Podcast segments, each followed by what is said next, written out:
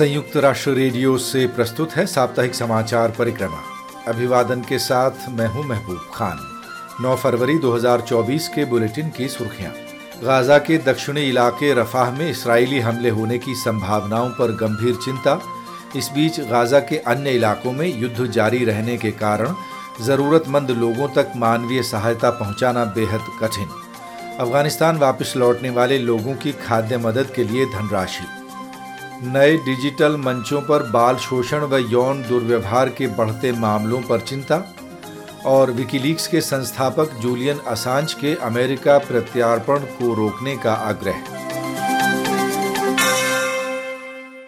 हम आपको याद दिलाना चाहेंगे कि वैश्विक परिप्रेक्ष्य वाली मल्टीमीडिया समाचार सामग्री के लिए आप हमारी वेबसाइट पर आना न भूलें। पता है news dot U N dot org slash H I आप हमारा न्यूज़लेटर भी सब्सक्राइब कर सकते हैं, जिससे समाचार आपको हर दिन खुद ब खुद मिलते रहेंगे। और हाँ मोबाइल डिवाइसेस पर आप हमारा ऐप यू एन न्यूज़ भी डाउनलोड कर सकते हैं। अब समाचार विस्तार से। फिलिस्तीनी क्षेत्र गाजा पट्टी के अनेक हिस्सों में भीषण युद्ध के बीच दक्षिणी इलाके रफाह में शरण लेने वाले लाखों लोगों की सुरक्षा व कल्याण के प्रति चिंता और गहरी हो रही है। ऐसी खबरें हैं कि इसराइली सैन्य बल रफाह में भी सैन्य कार्रवाई करने की तैयारी में जुटे हैं।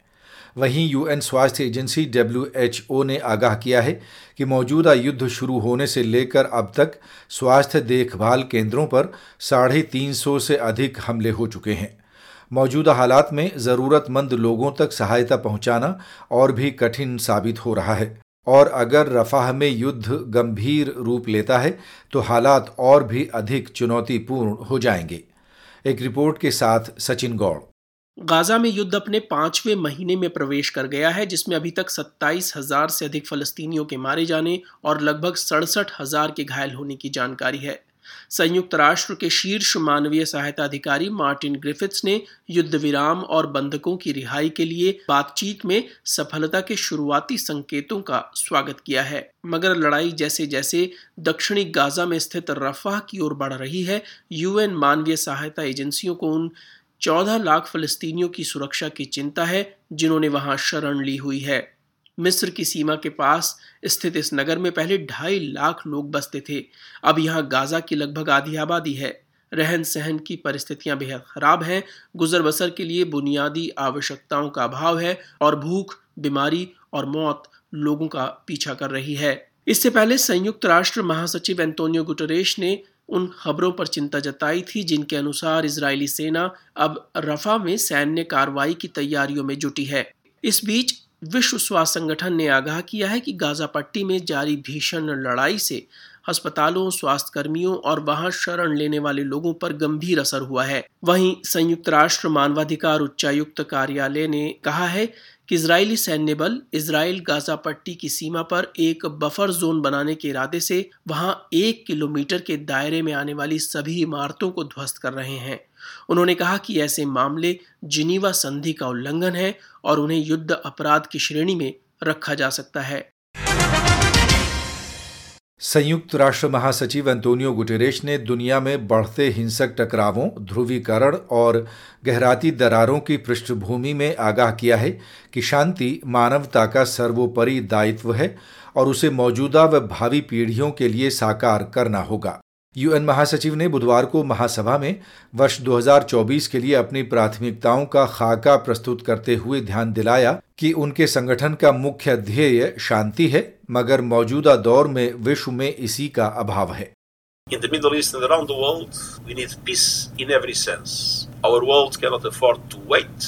We have institutions that need to be aligned with our times. UN प्रमुख अंतोनियो गुटेरेश कह रहे थे कि मध्य पूर्व में और दुनिया भर में हमें हर अर्थ में शांति की दरकार है। हमारी दुनिया शांति के लिए अब और अधिक प्रतीक्षा नहीं कर सकती। हमारे पास ऐसे संस्थान हैं जिन्हें खुद को समय के साथ ढालने की ज़रूरत है। हमें रास्ता दिखाने वाले सिद्धांत मौजूद हैं, जिन्हें हमें हर हालत में कायम रखना होगा। यूएन चार्टर का सम्मान करें, अंतर्राष्ट्रीय कानूनों का सम्मान करें। यूएन महासचिव अंतोनियो गुटेरेश के शब्द। महासचिव ने ज़ोर देकर कहा कि आम लोग शांति व सुरक्षा, शांति व गरिमा और शांति व इत्मीनान चाहते हैं, मगर लोगों में दरारें पैदा करके अपने लिए समर्थन बढ़ाने की प्रवृत्ति बढ़ रही है। यह स्थिति विशेष रूप से तब ज़्यादा परेशान कर देने वाली है जब इस वर्ष आधी मानवता अपने देशों की सरकारें चुनने के लिए चुनावों में मतदान करेंगी। संयुक्त राष्ट्र सुरक्षा परिषद ने पाकिस्तान के बलूचिस्तान प्रांत में बुधवार को हुए बम हमलों की कठोर निंदा की है, जिनमें कम से कम 26 आम लोगों के मारे जाने और 45 के घायल होने का समाचार है। यूएन सुरक्षा परिषद के सदस्य देशों ने बलूचिस्तान के पिशिन और किला सैफुल्ला में हुए दो बम हमलों को जघन्य व कायरतापूर्ण आतंकी हमले करार दिया है।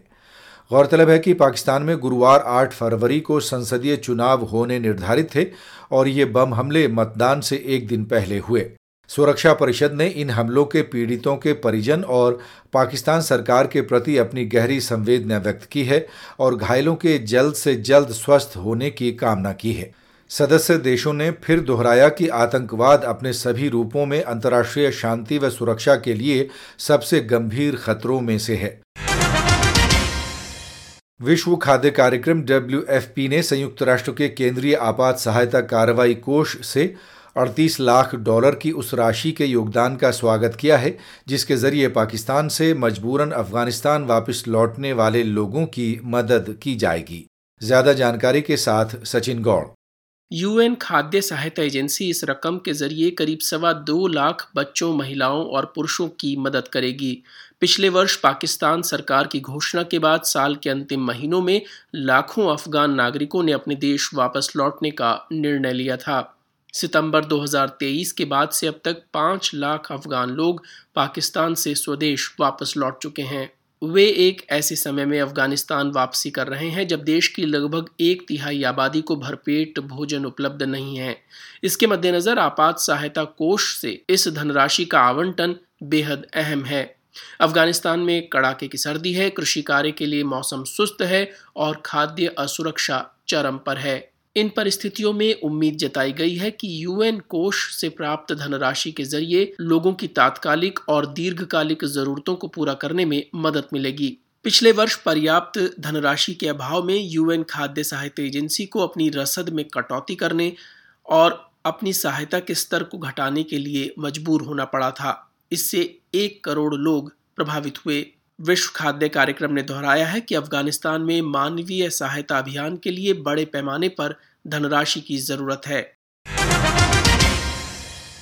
संयुक्त राष्ट्र की एक स्वतंत्र मानवाधिकार विशेषज्ञ मामा फातिमा सिंह तेह ने इंटरनेट और नए डिजिटल मंचों पर बाल शोषण व यौन दुर्व्यवहार के बढ़ते मामलों पर चिंता व्यक्त की है।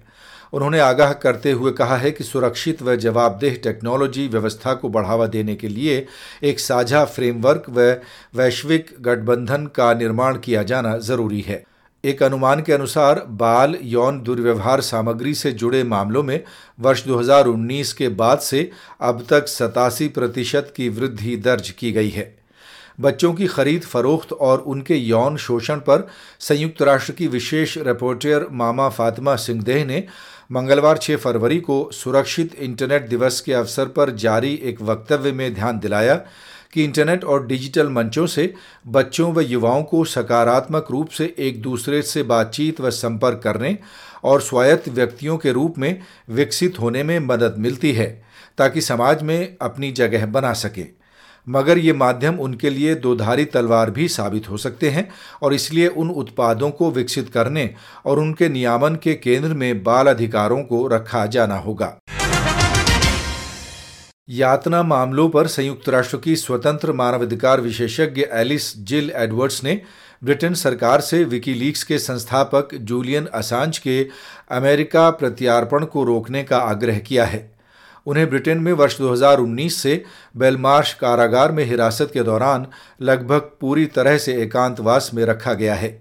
मानवाधिकार परिषद द्वारा नियुक्त विशेष रिपोर्टर ने मंगलवार को जारी अपने एक वक्तव्य में ब्रिटेन सरकार से जूलियन असांज की अपील पर विचार करने का आग्रह किया है।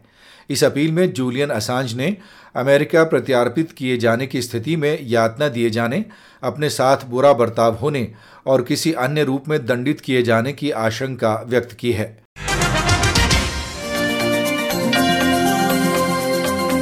तो आज के बुलेटिन में बस इतना ही। अब महबूब खान को अनुमति।